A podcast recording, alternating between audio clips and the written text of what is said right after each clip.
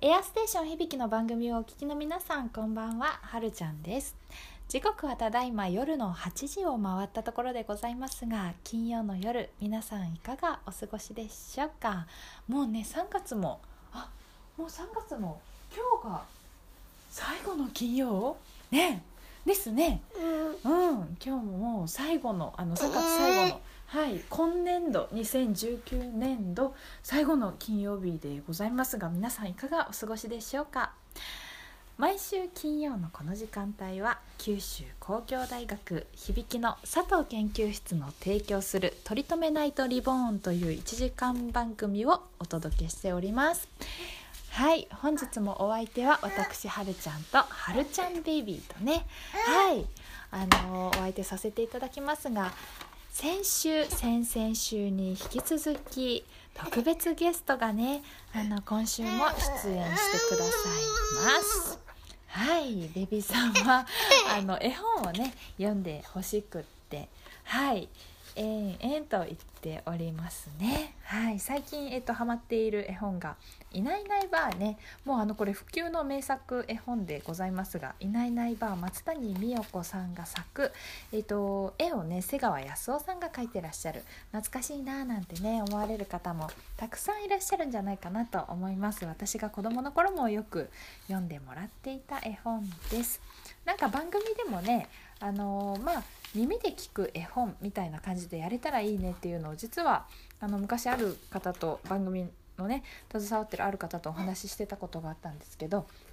そんなのもね、はい、来月からもうにせんにじゅうねんどに入りますけれども、やっていきたいなと思いますが、えーまあ、今日はね今年度最後の放送ということで、特別ゲストは、えー、新婚さんいらっしゃいというねご長寿番組ありますけれども、これの、えー、さんがつようかの放送に、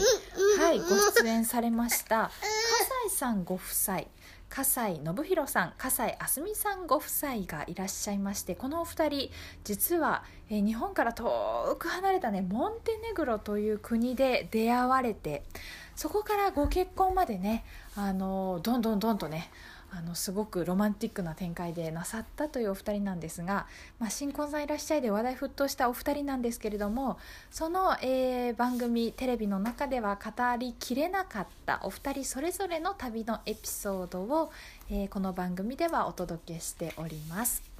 本日は、えー、ご主人の信弘さんの、あの秘境バックパッカー、歩きすぎる秘境バックパッカーの信弘さんが、まあ、そんな信弘さんでもこれは歩きすぎたなと、はい、感じたお話をお届けいたします。ということで、本日はそのよんめいとミキサーさんはエアステーション響きの坂本さんにお願いしてごめいでお届けしてまいります。番組ぜひお楽しみください。とりとめナイトをお聞きの皆さん、こんばんは、はるちゃんです。さあ、今日早速ね、あのー、ゲストの方々のご紹介をあの詳しくさせていただけたらと思います。オープニングでもちょろっとご紹介させていただきましたけれども、さんがつようかに、えー、北九州では放送がありました新婚さんいらっしゃいというね、あのー、新婚さんがたくさん出られるご長寿番組、ごじゅっしゅうねん迎えられたということなんですけれども、その、あのーまあ、とても素敵なね番組、有名で素敵な番組にさんがつようかにご出演されました福岡にご在住の、えー、笠井信弘さん、笠井あすみさんご夫婦に今日は、えー、ご出演いただきます。ご主人がね、あの歩きすぎる秘境バックパッカーということなんですけれども、そんな、まあ、歩きすぎというねご主人でさえも、この旅は、うん、歩きすぎたなと思ったあの旅はどんなところですかというのをねお聞きさせていただきました。今日はねそちらをお聞きして皆さんにもねお届けしたいなと思うんですけれども、実は奥様のあすみさん、北九州にもご縁のある方ということで、この番組にね、はい、ぜひご出演をというふうに私からオファーをさせていただいたんです。あの北九州の某スポーツチームの、はい、チアリーダーチームにいちねんかん所属なさっていたということで、はい、もうね某スポーツチームのチアリーダーチームって聞くと、あ、あれかなってね、あの思う方もねいらっしゃるかなと思いますけれども、あのそんなご縁があって北九州ともねゆかりのあるご夫妻ということでご出演いただいております。先週先々週もお二人のトークをお届けしておりますので、気になる方ぜひ、えー、番組のネット配信しておりますので、そちらからごお聞きください。あの聞く方法がね、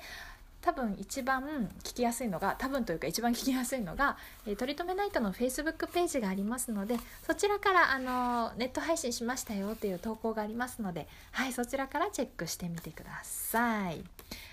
本日はご主人の信弘さんにスポットを当てまして、えー、秘境バックパッカー、歩きすぎる秘境バックパッカーの、うん、信弘さんでさえもこれは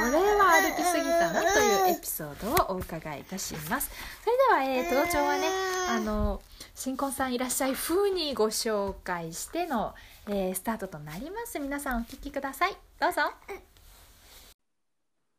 福岡県福岡市から来ました笠井信弘さんじゅうきゅうさい、よろしくお願いします。お願いします。上がってきとる妻あすみさんじゅうはっさいです。よろしくお願いします。お願いします。さあ、そんなわけで日本から約いちまんキロ離れた国、はい、モンテネグロで出会って、なんとご結婚までされたという笠井さんご夫婦。ご主人の、えー、笠井信弘さんは歩きすぎる秘境バックパッカーということで、はい、いろんな世界の山奥にバックパックで、ね、はい、旅をされている。そして、はい、奥さんのあすみさんは旅をたびたび旅ガールということで、世界ろくじゅっかこく、はい、気づいたら行っちゃってました。気づいたら行っちゃってた。ハッピーにねじり鉢巻きに旅を履いて入って旅をたびたび旅ガールです。旅をたびたび旅ガールねされているという。大丈夫大丈夫ね。はい、あのこれまでですね、ご主人の信弘さんがあの歩きすぎる秘境バックパッカーということで、そんな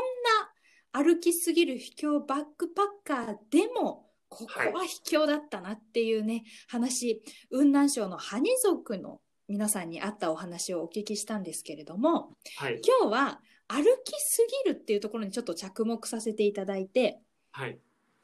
信弘さんでもめちゃくちゃ歩いてきた信弘さんでもここは結構ちょっと歩きすぎたなって思う旅はどこでしょう？はいはい、スペインサンチャンゴ・デ・コンポステーラ大聖堂への巡礼です。長いよ。難しい。スペインサンチャンゴ Google 検索できないやつ。カミー、カミーノって呼ばれるんです。カミーノやね。はい、カミーノ、カミーノで検索したら出てきます。出てくるんですけども、スペイン巡礼で。スペイン巡礼。スペイン巡礼ね。はい。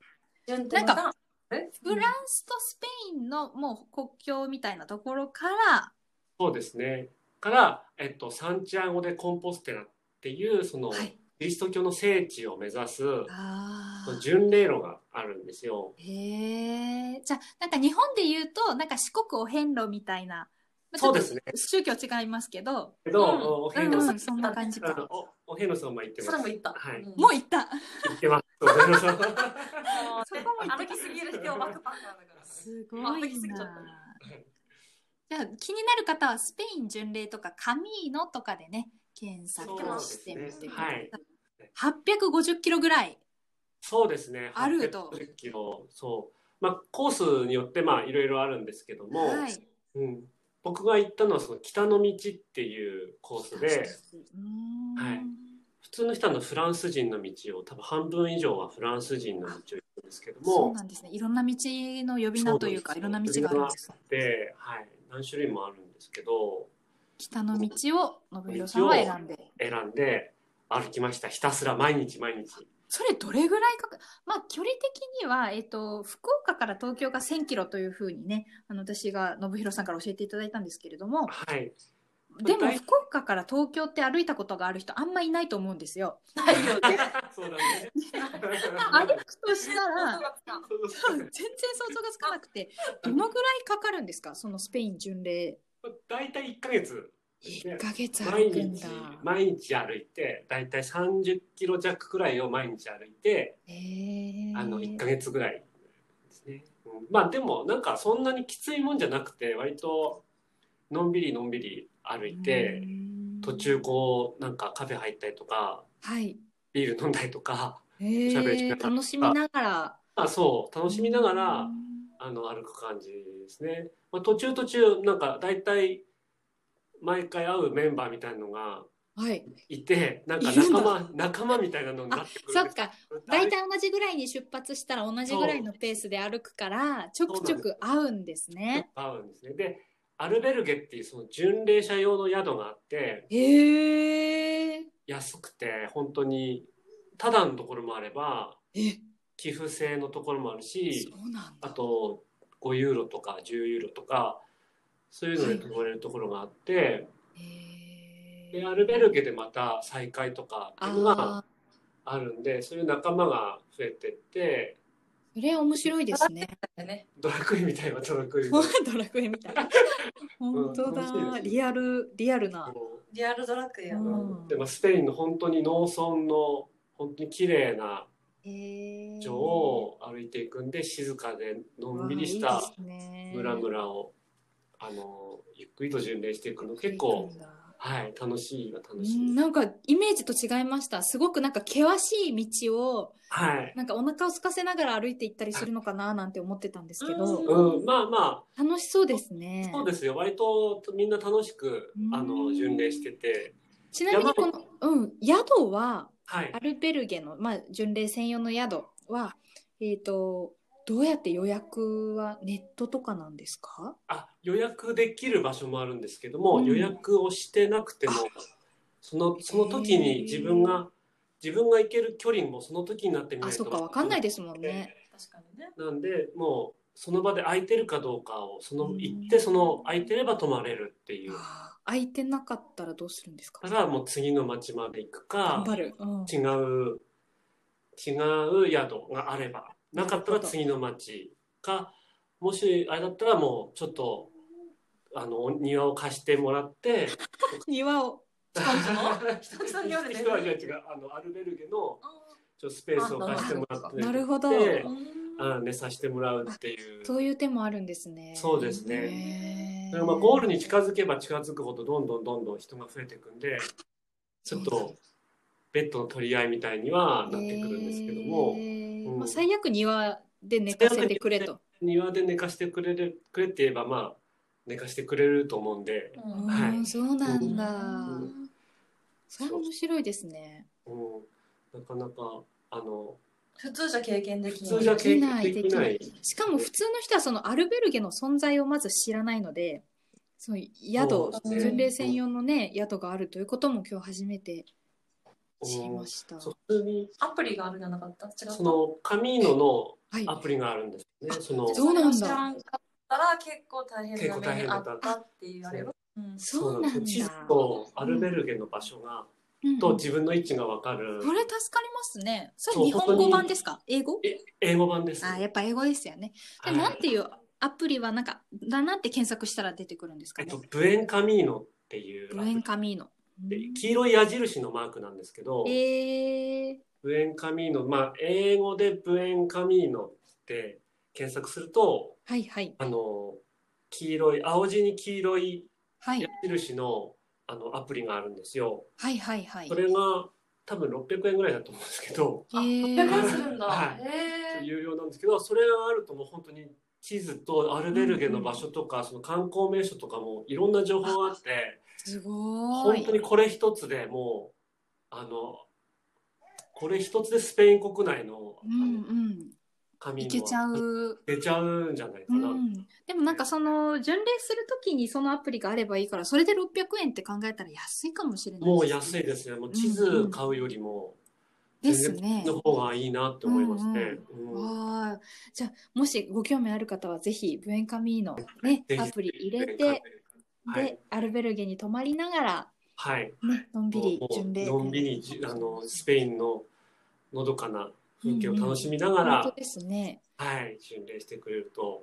ここで気になるのが、宿も気になってたんですけど、はい、もう一つ気になるのがですね、はい、そんだけいちにちまあさんじゅっキロいっかげつのんびりとはいえそんだけの距離を歩くとなると、はい、なんか履物も特殊なこう歩きやすい靴だったりとか、はい、武装していくかどうかあるのかな、なんか武装みたいなまあ皆さんおすすめのトレッキングシューズとか、あとランニングシューズとか、はいはい、まあ、割と多いんですよね、はい、うんうんうん、僕が一番おすすめするのはあの、はい、クロックスなんですよ、えー、クロックスクロックス、まあ本当にそうだけど、その、まあ、本当に安いごひゃくえんとかさんびゃくえんとかって売ってるクロックスで全然大丈夫なんですね、はい、僕もその歩いてる時最初はもう靴で歩いてたんですよ、はいはい、はい、でも最初その足のねマメができて、うんですよね、いちにちねさんじゅっキロをいっかげつやってたら、うん、でそれも直しても直しても出てくるし、で皮がふやけて皮がめくれてくるんですよ。でも痛くて痛くて歩けなくなって、はい、でもうとりあえずあの皮膚が当たらないクロックスに変えてみたら、そういうことか、皮膚が当たらないからいいのか、はい、そうなんです、皮膚がこう締め付けなくて、えー、皮膚がもうあんまり接触しないんで足の裏だけこう当たる感じなんで、うんうんうんうん、まあ靴下は履いてるんですけども、はいはいはい、靴下にクロックスですね、靴下にクロックスですね、うんうん、僕めちゃくちゃ地元感で遠いよね確かにスーパーに行ったりとか、なんかドンキ行く時の足元でもそれ確かにあのそれだけ歩いた方だからこそ分かる裏技かもしれないですね。ついついしっかりした靴をなんか買い揃えたりとか、そうですね。そうなんですよ。もうみんな結構足、みんな足ではみんな苦労、苦労すると思います。あ、ですよね、はい。靴がやっぱ大事よね。大事ですね。さすがは歩きすぎる秘境バックパッカー。おすすめはクロックス。おすすめはクロックスです、ね。なんかすごいもん出てくると思ったらクロックスでした。意外とでも安くて使いやすいって一番ありがたい情報ですからね。ありがたいですね。はい、ありがとうございます。ということで今日は歩きすぎる秘境バックパッカーの笠井信弘さんからそんなあの歩きすぎる秘境バックパッカーでもこれは結構歩きすぎたなっていうベストワン、フランスからスペイン、はい、スペイン巡礼を教えていただきました。またぜひよろしくお願いします。ありがとうございます。ありがとうございます。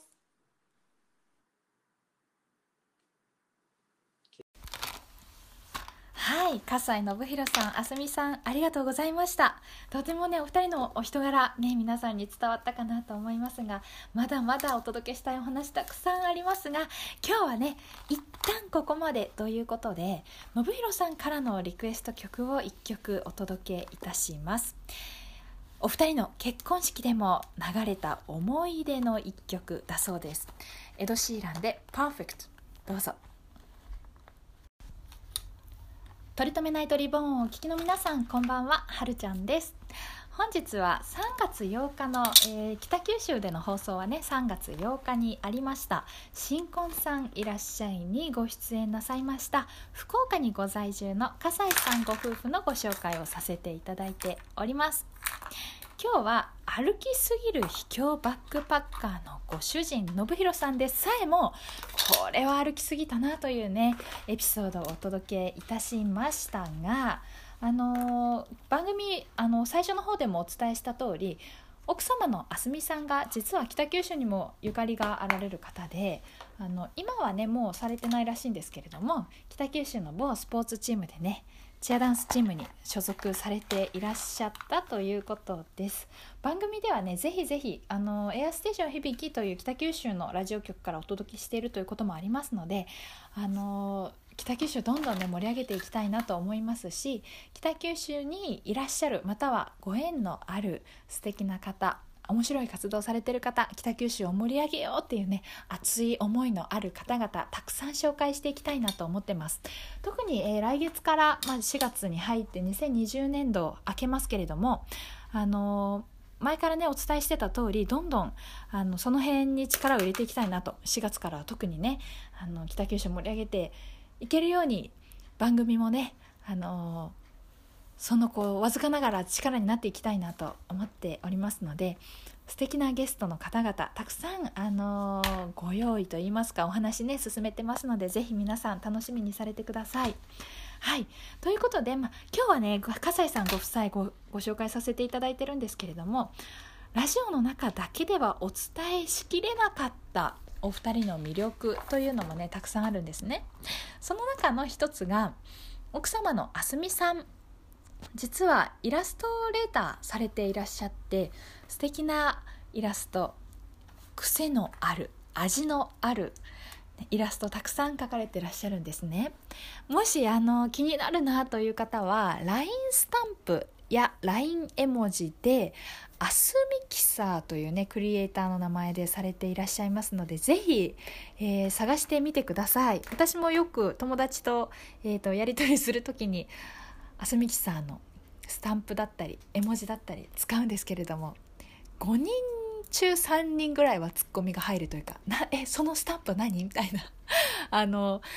注目されるあの絵をねされていらっしゃいます。気になる方はぜひアスミキサーで検索してみてください。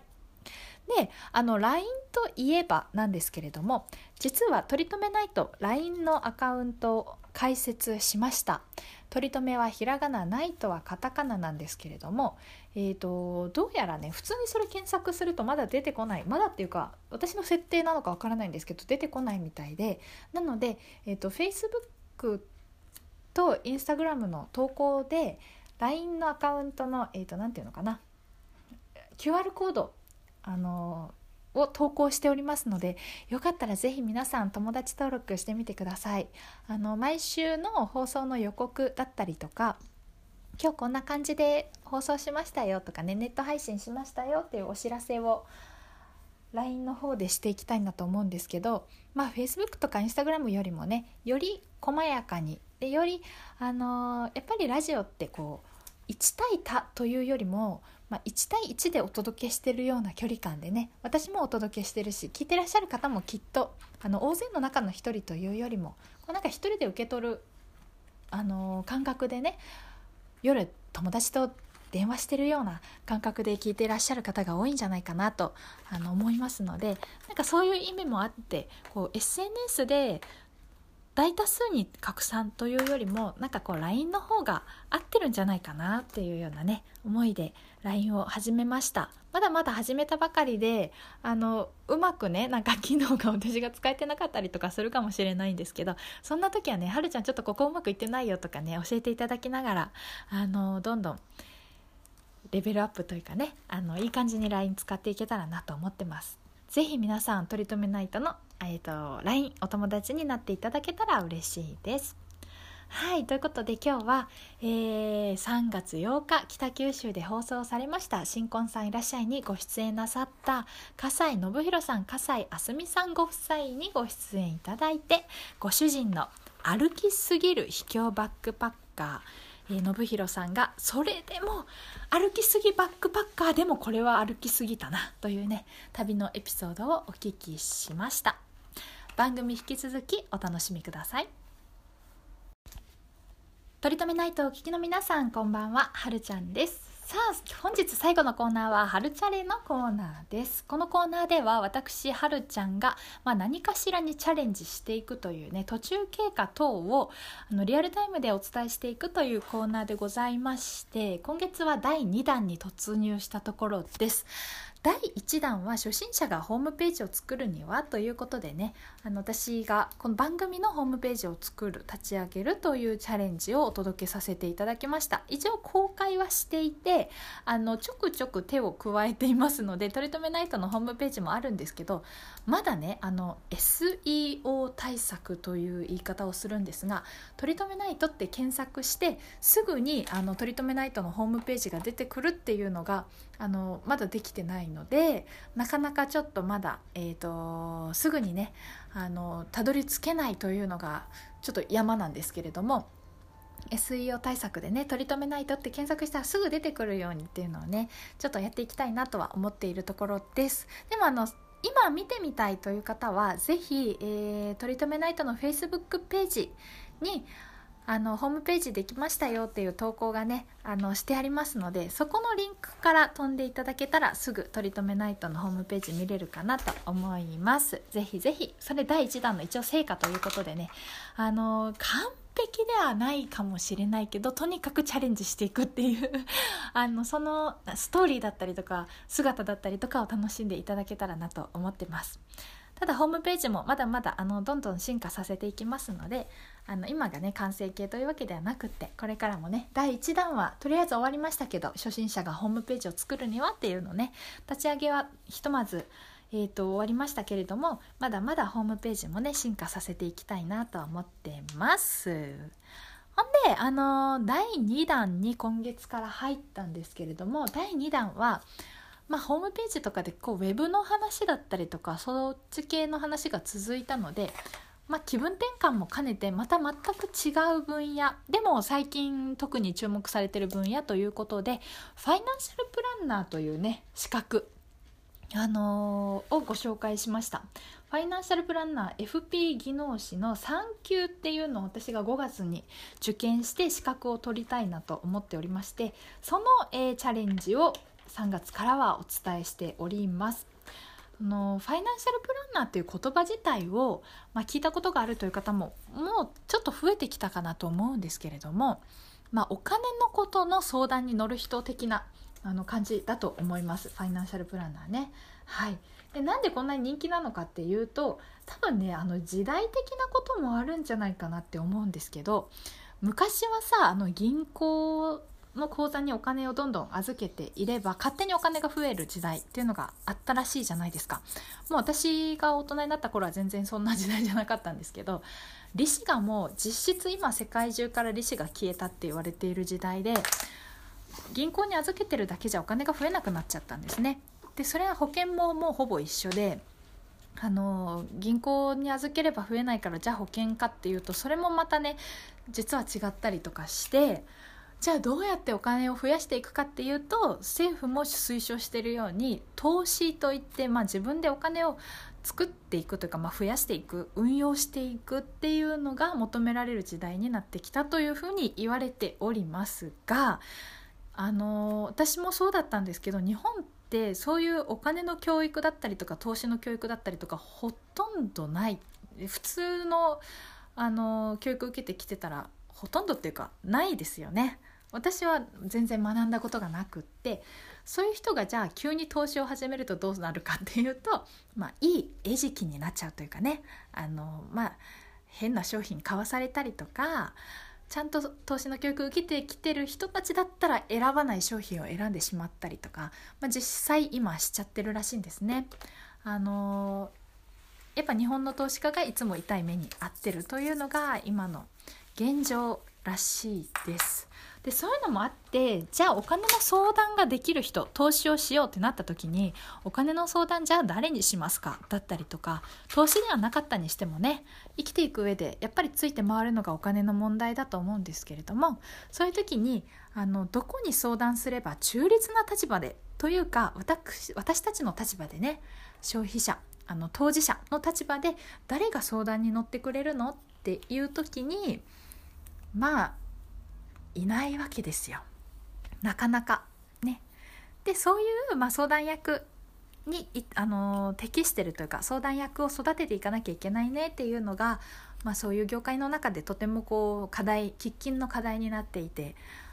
でもあのやっぱり組織の方々だとそれが難しかったりもしてっていうので、まあ、ファイナンシャルプランナーっていう、まあ、専門でねできる人っていうのの育成が必要だみたいな感じで言われてはいますが、まあ、なかなか、あのー、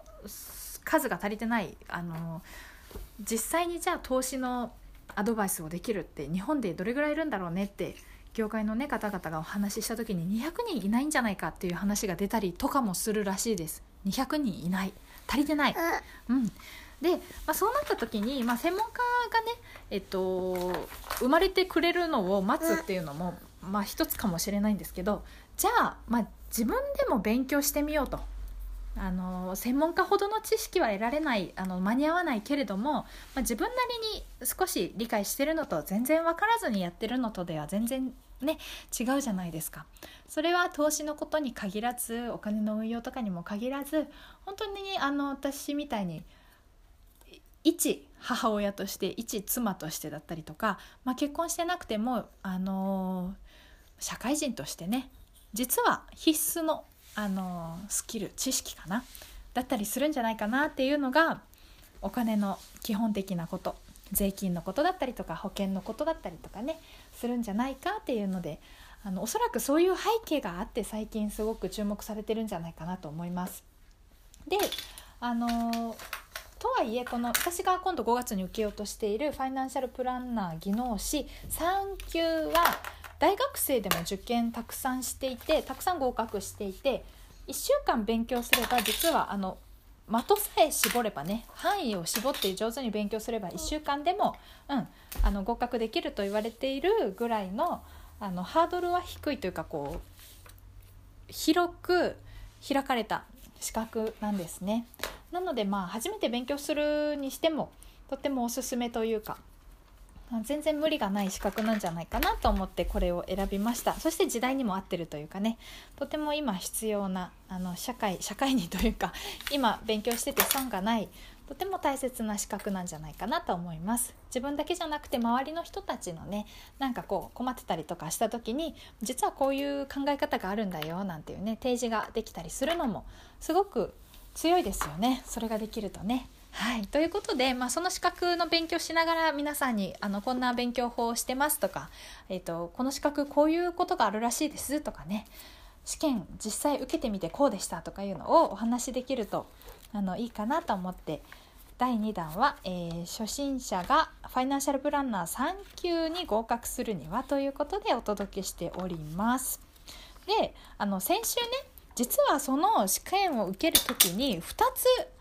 受ける方法があってという話をしたんですね。近財という組織で受けるか、日本 エフピー 協会という組織で受けるかで、結局どっちで受けてもその価値は変わらないんですよ。 エフピーさん 級の価値はどっちも一緒なんですけど、若干試験の内容が違うと。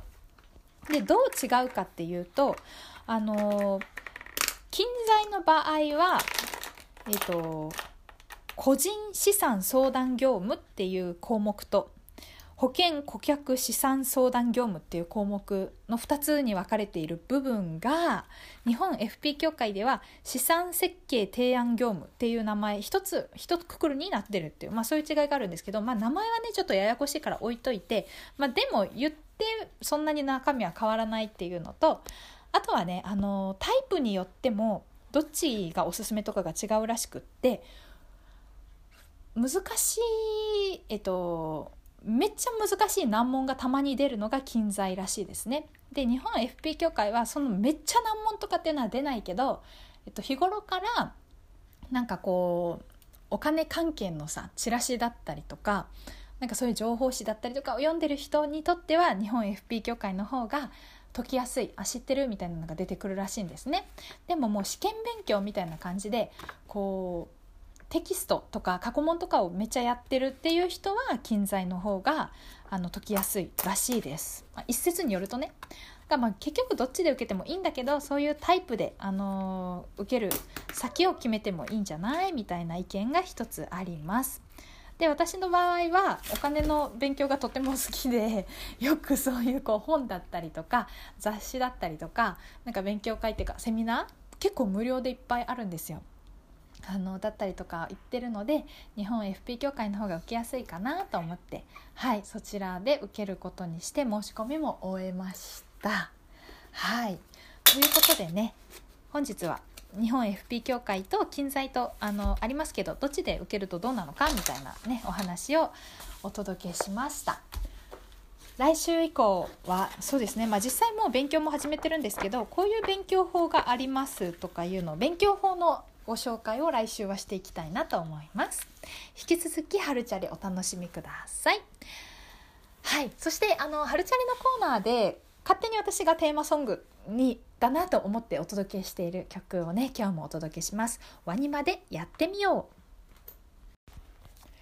取り留めないとリボンをお聞きの皆さん、こんばんは、はるちゃんです。本日もいちじかんいかがだったでしょうか。今日は、えー、私と私はるちゃんとはるちゃんベビーと、そして特別ゲストにさんがつようか北九州で放送がありました新婚さんいらっしゃいにご出演して話題沸騰した笠井さんご夫妻にもご出演いただいてのいちじかんとなりましたが、皆さんねいかがだったでしょうか。今日はご主人の信弘さんにスポットを当てまして、歩きすぎる秘境バックパッカーの信弘さんでさえもこれは歩きすぎたなというねエピソードをお届けいたしました。今日のまあ今日と先週そして先々週ね笠井さんご夫妻にご出演いただいてお届けしてきたんですけれども、あのまあやっぱねあの掘れば掘るほど魅力が湧いてくるお二人だなって今日皆さんお聞きになっててもね同じように感じた方が多かったんじゃないかなと思うんですけれども、聞きたい話が山ほどあるというねお二人なんですね。はいであのー、来週ははい奥様のあすみさんにスポットを当てまして、実はあすみさんろくじゅっかこくをね女性一人女子旅ね一人旅であの世界ろくじゅっかこく旅されてきたという方なんですけれども、そんなあすみさんが、えーと、もう二度と刺激が多すぎるという意味でもう二度と行きたくないと思う国、えー、ベストスリーをね挙げていただいております。えー、だいさんいは先週の放送で実はあのお伝えしたんですね。聞き逃したなという方はぜひとりとめナイトのあのネット配信しておりますので、えー、Facebook ページから先週の放送ね配信しているリンクに飛んでいただけたらと思いますが、来週はついにだいにいそしてだいいちいの発表をさせていただきたいなと思います。世界ろくじゅっかこくを、まあ、女性一人でね旅したあすみさんがもう二度とここはもう行きたくないなと、刺激が強すぎたというねにかこくどこなのか、ぜひ来週一緒に聞いていただけたらなと思います。そしてあの春チャレでねあの今日はあのファイナンシャルプランナーさんきゅうの試験を受ける上で、まあ、金財とね エフピー 協会とあるけれども、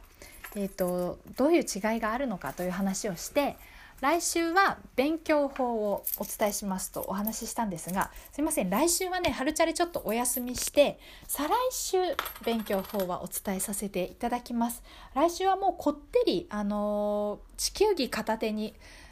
世界を旅するお二人の話をねはいこってり一緒に聞いていきたいなと、皆さんと一緒に聞いていきたいなと思ってますので、ぜひそちらをねはい楽しみにしていただけたらなと思っております。はいそしてあのー、まあその旅のお話もそうなんですけれども、もう本当にいろんな引き出しのあるお二人で、はいあの今日の放送でね ご, ご紹介させていただいたのは奥様のあすみさんがあすみきさというお名前でイラストレーターをされているというご紹介もさせていただいたんですね。